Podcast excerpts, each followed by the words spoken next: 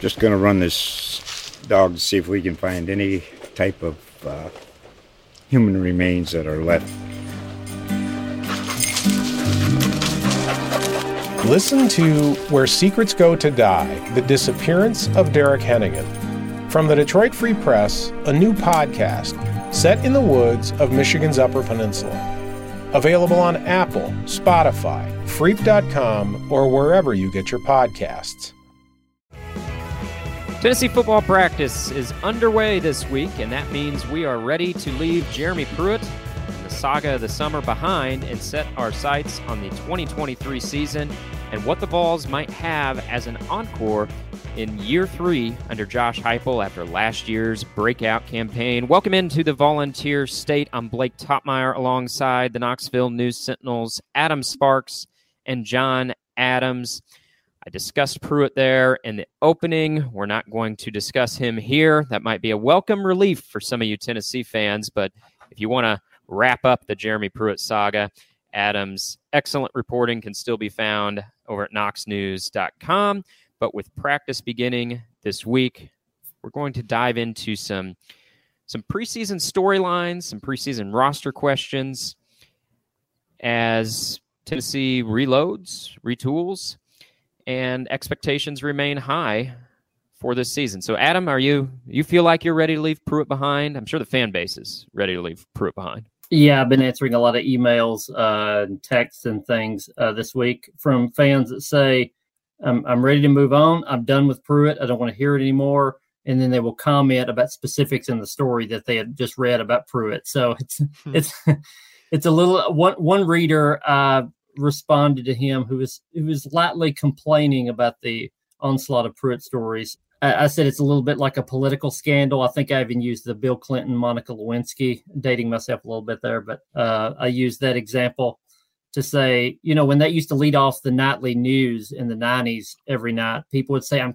I'm tired of this. Now, I will watch absolutely every second of it, but I'm tired of it. And that's sort of what people are, how people are responding to Pruitt. If you give me some more, I'll I'll take it. But then afterwards, I'm going to complain uh, that I don't want any more. I'm I'm, ha- I'm more than pleased to not be shoveling as much of it out. And uh, looking forward to talking about Joe Milton and Aaron Beasley and Bru McCoy and the like. John, a columnist is always reluctant to leave those topics behind, right? Are you are you ready to turn the page to the season, or is it or is it with some regret that we're we're moving forward here? Uh, no, I'm not ready to turn the turn the page here. I mean, I'm grateful for Adam and his colleague, our colleague Mike Wilson, for writing all these stories. Uh, they did a tremendous job, but they've given me some ideas. And And based on my emails, readers are, it's raising more questions with readers. I got an email today, very serious tone. Uh, the person asked, has Philip Fulmer uh, expressed regret over what happened to the football program on his watch? And the second question was, has he apologized for, for hiring Jeremy Pruitt? I don't think... Uh, Adam's written a lot of stories. He's combed through a lot of emails, but correct me if I'm wrong, Adam, did you see anywhere in any of that where Philip Fulmer regretted hiring Jeremy Pruitt or what happened to the football program on his watch as A D? No, the only emails that I saw from Philip Fulmer was uh, saying how they could have, they should have kept him, should have kept him longer. He was doing a good enough job. Things were headed in the right direction. Uh, I'm not kidding at all. I mean, that's, that's what the email said. It explains why neither one of them have a job today. And and we will we will leave Pruitt behind now, as as promised, and get into preseason topics. So let's start here. We got some burning questions, if you will. Tennessee, more fortunate than others, it doesn't have a burning question at quarterback, although five-star Nico Iamaleava is in the mix. This is Joe Milton's offense for the time being, and for good reason. If you saw Joe Milton perform at the Orange Bowl at the end of last season, the question is, who's he going to be slinging it to? We know that given the tempo, the tempo of Josh Heupel's offense that doesn't allow for a ton of substitution at wide receiver, so that means earning a starting job is particularly important if you're a Tennessee wide receiver and you want to get on the field. Better be a starter. So, question is, after some roster turnover, who will be Joe Milton's three wide receivers for the season opener? So I think the answer is um, Bru McCoy, Squirrel White, Ramel Keaton. Uh, you may remember those were the three wide receivers in the Orange Bowl that Joe Milton was throwing to.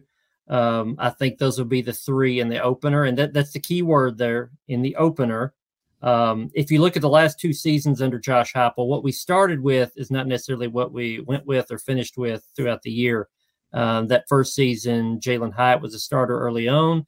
Va- uh, Velus Jones ended up being the better fit at slot. Josh Heupel's second year, Cedric Tillman was the guy at the beginning of the year, and injuries pushed him out. And so you had a different three through a lot of that season. So I, I think the three certainly could be different by middle or certainly late in the year. But the opener, I think the simplest answer is the correct one, and that's Bru McCoy, Squirrel White, and and Ramel Keaton, the Orange Bowl trio. We try to shoehorn Dante Thornton in here, the Oregon transfer. Um, maybe he could play slot. Maybe he could play on the outside Ramel Keaton spot. Um, I could see that again over time working out, but but not for the opener. And I wasn't as convinced of this um, at the end of last season, maybe not even in the spring. What convinced me that especially Ramel Keaton will be in the in that in that trio in the starting lineup is the fact that Joe Milton has such a good relationship with him. Um, he's he's worked out with him, I think, more than any receiver uh, in the offseason. When it was Joe Milton's time to do that that N I L trip to New York and he got to choose a companion to go with him, he chose Ramel Keaton. And so much of what Joey Halsley does, Joey Halsley, the quarterback's coach, offensive coordinator, so much of what he did with Hendon Hooker was figure out what makes Hendon comfortable. That's personnel, that's routes, that's different types of throws, and do those things. And what make Joe, what makes Joe Milton comfortable is throwing the ball to Ramel Keaton, and that's why I think Keaton will stay in there with uh, with Squirrel and Bru. I think Ramel Keaton is a really nice comeback story because there was a time uh, pre-Josh Heupel, really, where I thought he was going to fall by the wayside. Uh, as you remember, he was a four-star, much-celebrated signee when Tennessee got him. But, and I remember highlights. I remember in the Gator Bowl, which uh, uh, he made a couple of tough catches. What I like about this, the the threesome Adam mentioned, is there's really nice versatility there. Uh, Ramel Keaton, to me, is a guy that can make the great catch. That he will stretch out, dive and stab for the ball, make the play. Bru McCoy's a strong physical guy that can just take the ball away from a defensive back. When the ball's up for grabs, he can get it. And then I think in Squirrel White, you have a, a playmaker, a guy that can really make big plays. I, I really think uh, Squirrel White will be a star in the S E C. John, I don't know what you're talking about, the Gator Bowl. Uh, I don't recall that game ever occurring. Um, I got my media guide today. Oh, sorry. It's been vacated, those, huh? Those wins well, John, vacated. John and I were there. Uh, well, I, I have an I, I, old v, I have an old V H S tape of that Gator Bowl, and uh, put it in the V C R today. Push play, and there was nothing but static. So it well, did not happen. And you know, I had we had a horrible time actually entering the stadium there, as I recall. Do you do you remember that, Blake? We just couldn't seem to get there. There was so much security. You can't go this way. You can't go that way, and. Yeah, it was kind of a joke of a setup, really, getting into the, the venue. I mean, I thought I, I like visiting Jacksonville. You and I, John, we both love the beach. I believe uh, morning of the game, it was a night game. I believe morning of the game, I actually went out and spent a couple hours on, on the beach. I think I made two trips to the beach total. Good food, seafood. But, yeah, actually covering the game. Um, if any Gator, Gator Bowl representatives uh, are listening to this, it was an embarrassment. Y'all's description of this bowl game, again, seems very vague, and I'll let y'all in on something. It's because it was a dream. It did not happen. This was this was the last episode of the uh, of the sitcom where you where you wake up and find out it was all a dream. Didn't happen those two years.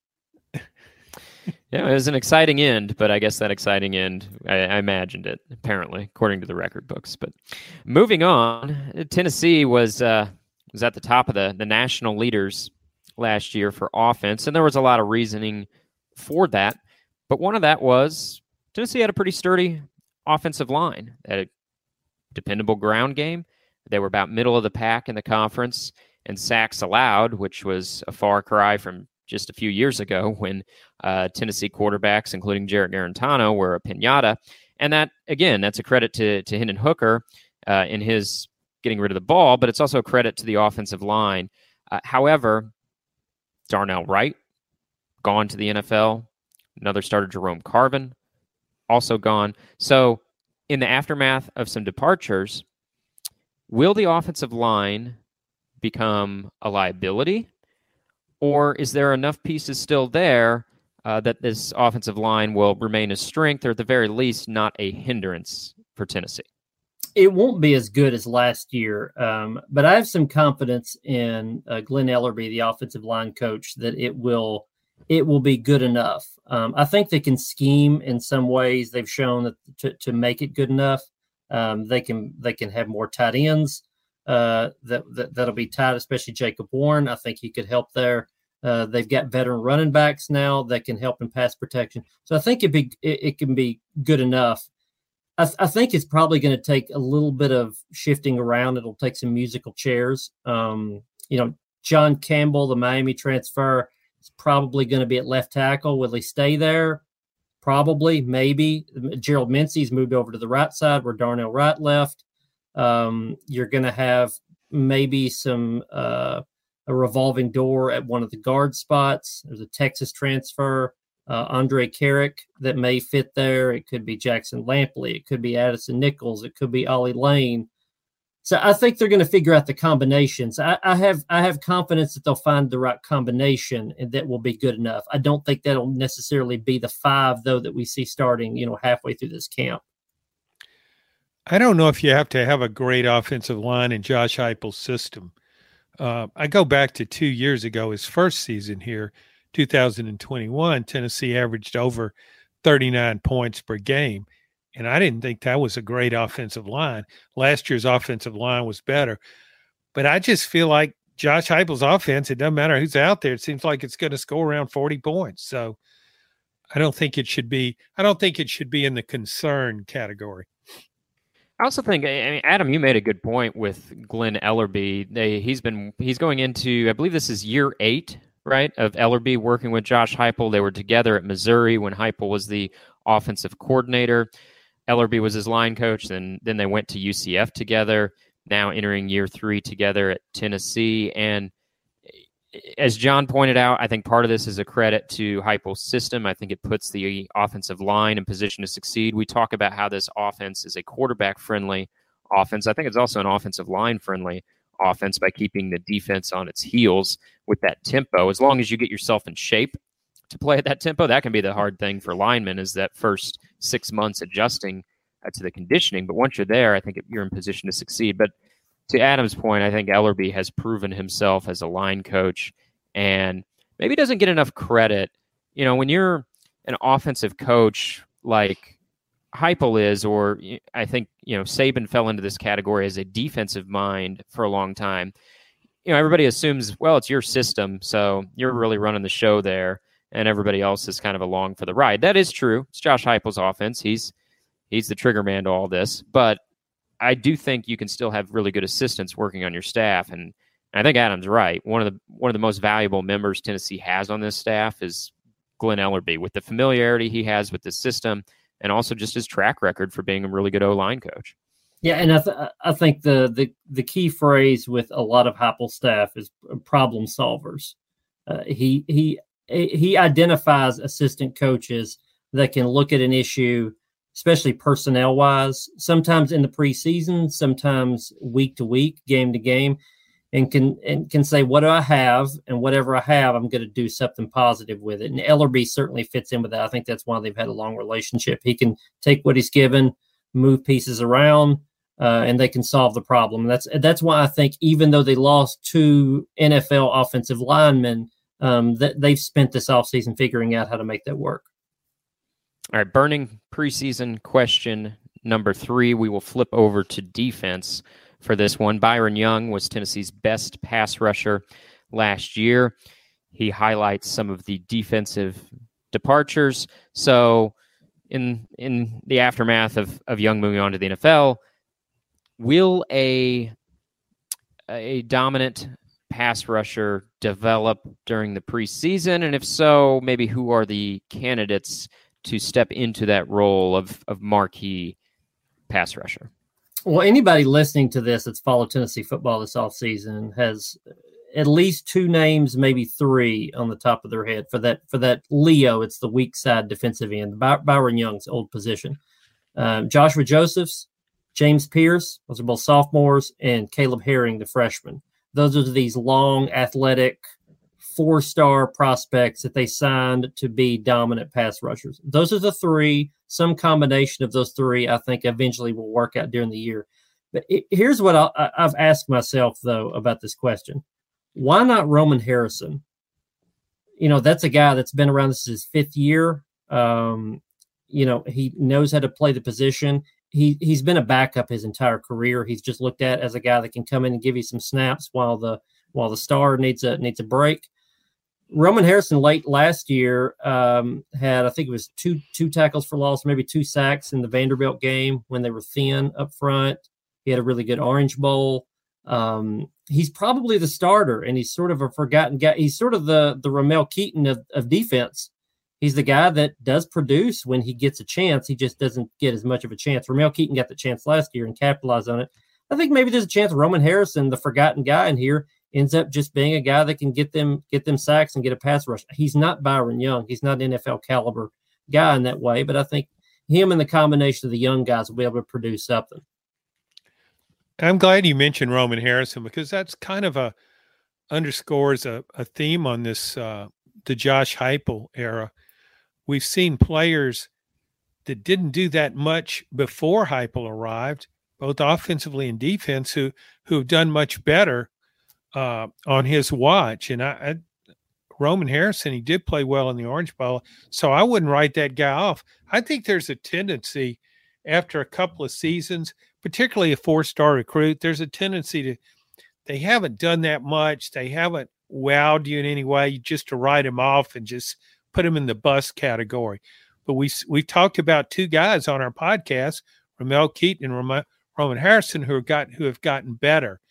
And I think there have been a number of players that that happened with uh, since Josh Heupel's been the coach. So I don't know if anybody will be as dominant uh, as last year, but I, I'd like to see Roman Harrison do well because he stuck around, played hard, and, and maybe this is his opportunity to step up. And I think another factor in this is it's you get sacks and you get a pass rush, not just based on the talent of a guy uh, beating a double team. It's where does the double team go? Uh, Tennessee will have a very good interior defensive line. They were good there. They were pretty good there last year. They'll be even better this year. Uh, uh, Easton is back. Amari Thomas is back. There are guys in the middle there that are going to make them make them good. Tyler Barron on the opposite defensive end is back. Omar Norman Lott, that's an Arizona State transfer, really good pass rusher. They brought him in. So sometimes these guys are, are get an opening to, to be a good pass rusher just based on the, the double teams are going elsewhere. And I think the double teams more so will go into the middle of the uh, of the defensive line, so that will free up a guy like Harrison or one of those younger guys. As we all know, one of the uh, the moves from the beat writer playbook, if you will, during preseason practice is is to highlight the newcomers who are catching your eye and are going to make an impact. And Adam and I have, have done that over the years. We go back far enough. Back in nineteen thirty-four, I know John was doing that as well before he became a columnist in his days working yeah. working the beat. Yeah, yeah, you, you, I was. Yeah, I was. Excuse me, I was covering that Minnesota team that won three straight national championships. I was a beat reporter on the Gophers. I thought and, you were. Yeah, I realized yeah, you didn't uh, like the cold weather. Yeah, I was I was back in the Big Ten back there, some real tough cold weather games, and I just don't know if Georgia can equal what Minnesota did. I kind of hope they don't. Time will tell. But Adam, I'm sure you will be looking for a newcomer breakout player story. So let's take these one at a time. Uh, hype and her- hyperbole aside of, you know, what we might see drummed up in the headlines throughout the next month. Uh, but brass tacks, which newcomer on offense, let's start on offense first, which newcomer on offense will be most ready to make a splash, big impact player, however you want to phrase it, coming out of preseason? And If I need to remind anyone, newcomer players would include the five-star quarterback, Nico Iamaleava. That's not the guy I'm going with. Um, okay, I thought I maybe I'd tempt you. Sure. sure. Uh, this may surprise you guys who I'm going to go with, but it's going to be Tideon McAllen Castles. Um, that is a he, he was he's U C Davis. He was at Cal earlier in his uh, in his career, so don't freak out that they're just getting a U C Davis guy. He's played in the what used to be the Pac twelve. Um, McAllen Castles is stepping into the Princeton Fant role. And anybody that saw U T last year knows that Princeton Fant did a lot. He ran the ball. He, he even threw the ball uh, for a touchdown. He, he was a, he was a good receiver. Now they're not going to ask Castles to do all that all that sort of stuff. But um, I, you know, if you for fans that go to games and that see the impact, uh, just in a in a very easy way to see where the ball goes, you're not going to notice the offensive linemen that I've already mentioned, the transfers. But you are going to notice when a new tight end Uh, catches a couple of touchdown passes. And I think that's that's what you're going to get out of Castles early in the season. I, I think he fits in good with this offense. I think he's benefited from being here in spring and the offseason. And I think you'll see him slide into that Princeton Fant role uh, pretty well. Jacob Warren, the other tight end, is, is a good tight end, but there are certain limitations that he has that I think Castles uh, can fill in with. It's hard to- It's hard to overlook Nico with all the fanfare he has attracted since he was signed. Uh, he's the backup quarterback, and it's not easy for the starting quarterback to start every game. We saw that last year when Hendon Hooker couldn't do it. I just think there will be a chance, perhaps through misfortune, that Nico gets a shot to play significant snaps. And I, from everything I've heard, I think he will do very well. And and any time he's in the game, I think that's one of the interesting factors about this team. Uh, Tennessee's capable of scoring a lot of points, which means against weaker teams, the game could be decided in the fourth quarter. And I think fans will stick around and stay with it to see how Nico does. He's just he's just drawn so much attention since he first committed. I, I would not have had my money on Adam going with an F C S transfer tight end as sort of the breakout newcomer on offense. We we discussed earlier, Dante Thornton, the Oregon transfer wide receiver, a couple Power Five transfers on the offensive line, but I like that Adam's coming out of left field a little bit with more of a deep dive, looking at the tight end, stepping in for, for Princeton Fant. But this guy was a really good F C S player, right, Adam? I mean, wasn't he, you know, kind of high accolade performer at, at U C Davis?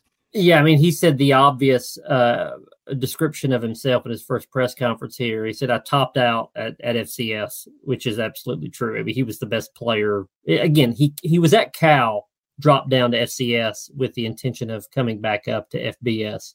And uh, because of grad transfer rule in the, in the COVID year, he got one more year. He, he came to Tennessee basically to get a shot at the N F L, which a lot of people do if they can get here. And, uh, yeah, he, he came to an offense that will throw to the tight end, and uh, he has the right skill set for that position. And also, it was going to be three tight ends that were in the mix. Uh, one of them, a freshman, was uh, was injured in the spring game, and so he got behind. So now you're you're down to Warren and you're down to Castles. They have other guys on the roster, but they he absolutely will play a lot, and he has a skill set that they uh, that they can uh, utilize in this offense. All right, a handful of key faces possibly contributing to Tennessee's defense. So as you pick through them, which defensive newcomer do we think will be most ready to make a big impact after preseason practice? I'm not one hundred percent sold on any of, any of these guys, uh, and maybe that's just because it's on defense, um, because I'm not one hundred percent sold on almost anybody on defense, returners or or uh, or newcomers. Uh, but I'm I'm going to go with Keenan Pili, the B Y U transfer linebacker. And I pick him really because I think he's going to have the most opportunity to make an impact. Um, they they lost Jeremy Banks. The, they, they, they lost uh, Solon Page. They, they lost linebackers. There's snaps for him to get there. Um, if he if he can start, he absolutely will. He's an experienced player, played well at B Y U. He's a two-time captain. He was a... a all independent, but it's not all conference because B Y U is an independent. uh, program. So he's he's been there and done that. He can play at this level. Um, there are snaps to be had, and you know, if you look at Tennessee's linebackers again under under Josh Heupel and the D C Tim Banks, um, you're you're either going to get a lot of tackles or you're going to be dropping into coverage a lot, or probably both. Aaron Beasley racked up a ton of tackles the last two years. Jeremy Banks was the leading tackler two years ago. So linebackers will get their opportunity. I, I have a little bit of question of whether or not Keenan Pili can run um, in open field and coverage. If he can't, then he'll be replaced, but he'll get that opportunity. And I know he can tackle and, and come up and uh, and play the run, because he did that really well at B Y U, and he has and he has the skill set and the size to do that. So I'll, I'll pick Pili. Uh, yeah, um, I would pick Pili too. And there's just such a need at that position. B Y U's uh, defense, I mean, B Y U is not known for defense, uh, but its defenses are often tough against the run, front seven better than the secondary, and they play can be very physical um, and aggressive defensively on the front seven. And I think that that's what Tennessee really needs. Tennessee was good against the run last season, and I think it could be better against the run this season. And Pili is a reason for that. I, uh, Adam brings up a good point. I, I don't know how good he will be in pass coverage, but I didn't think Jeremy Banks was a star in pass coverage either. So I don't know how much of a loss that is. I do think there's going to be an interesting decision that runs all the way across the defense with these guys, that newcomers have been brought in to make an impact, but there are answers of guys that are returning. And I'm, I'm interested to see position by position on defense um, when they pull the trigger on going to the more inexperienced or newcomers. Um, you know, even just the experience, forget the newcomer part, but like Keenan Pili is the answer at linebacker. But if you don't see what you want out of him, do you say, okay, forget that, we're going with Elijah Herring, a sophomore, we're going to go with Arian Carter, a very capable freshman, and sort of turn the page? I think you have that in the secondary. Do you go with all these D Bs that are returning that frankly did, that didn't play very well last year or the year before? Or early in the year, do you say, forget it, we're turning the page, we have some really good freshmen, some four stars we brought in, we're just going to go with them for now? And it's the same thing at pass rush we mentioned before. Roman Harrison, I think, is going to be a good fill-in um, at, at that weak side defensive end. But you have three young guys behind him. It's just going to be so interesting to see um, when they pull the trigger on the on, on those guys. I don't think it happens Virginia in the opener. I don't think it happens Austin Peay. Maybe it happens by the time Florida gets here. But um, each position coach coach is going to have to make that determination. And I think the clock is probably different for each. I think the secondary, there's a lot more hesitancy to put a newcomer in there or a young player. I think there's, because there's always that sense, if you put a guy in there that hasn't done it before, he's going to get burned, and everybody will see that he'll get burned on a, on a deep route, uh, blown coverage. Uh, there's, I think there's a little more eagerness to play young guys on, on the front. And uh, so it, it'll be interesting to see how, how, uh, how quickly they turn to, to younger guys. Yeah, I probably would have went with Pili as well, same direction you did. I'm curious, as you talk about the secondary, though, Adam, we know that was the weak link of last year's defense, was soft spots in the back end. Did, was there any temptation to go with Gabe Jeudy-Lally, the, the transfer uh, cornerback who started his career at Vanderbilt and then went on to play with Keenan Pili at B Y U? Uh, was he on your, your short list of guys you were thinking about maybe being newcomer breakout player coming out of preseason, or were you pretty firmly in with Pili? Yeah, it was a coin flip for me, and he was in the, on the other side of the coin. Um, you know, he J- Jeudy-Lally has played at this level. I covered him at Vanderbilt early in his career. He, he was he was a good enough S E C player then as a young guy. He played at B Y U pretty well. He's not going to, at least in his career, he has not shown that he's he's a guy that's going to pick off a lot of passes. Um, but he's going to be in the right spots. Um, he's not going to blow coverages. Smart player. Um, he, he was utilized in that way at Vanderbilt and B Y U both. A guy that you're, if he's playing well, you're not going to notice him, which is a really good thing for a corner. Um, so he may be, it. You know, it's funny because he may be in between the two, uh, the two ideologies I think that I laid out before, of the experienced guy that's not going to screw up. There's a sense that the Tennessee's coaching staff likes that guy in the secondary, especially Tim Banks, the the experienced guy that's not great, but he's not going to screw up. versus the young, talented guy that's probably going to screw up, but in the long run, he's better. Jeudy-Lally may be in between those two because he is the newcomer, so you feel like he's got more upside, but he's played so much football at this level that he, he's probably not going to screw up. So maybe he's maybe Blake, maybe you're you're helping me talk myself into Jeudy-Lally. Um, but yeah, I, he would be the he would be the other guy that I would choose on defense to to make an immediate impact. All right. Well, preseason practice underway. All the coverage over at Knox News dot com leading up to the season opener, of course, against Virginia. You can find the beat reporting from Adam, Mike Wilson, and others from the Knox News staff. Of course, John Adams has the commentary, and I'll chime in from time to time as well. And, of course, we will be with you throughout the, the, the preseason here on the Volunteer State. Thanks for listening. We'll see you next week. Just going to run this dog to see if we can find any type of uh, human remains that are left. Listen to Where Secrets Go to Die, The Disappearance of Derek Hennigan. From the Detroit Free Press, a new podcast set in the woods of Michigan's Upper Peninsula. Available on Apple, Spotify, Freep dot com, or wherever you get your podcasts.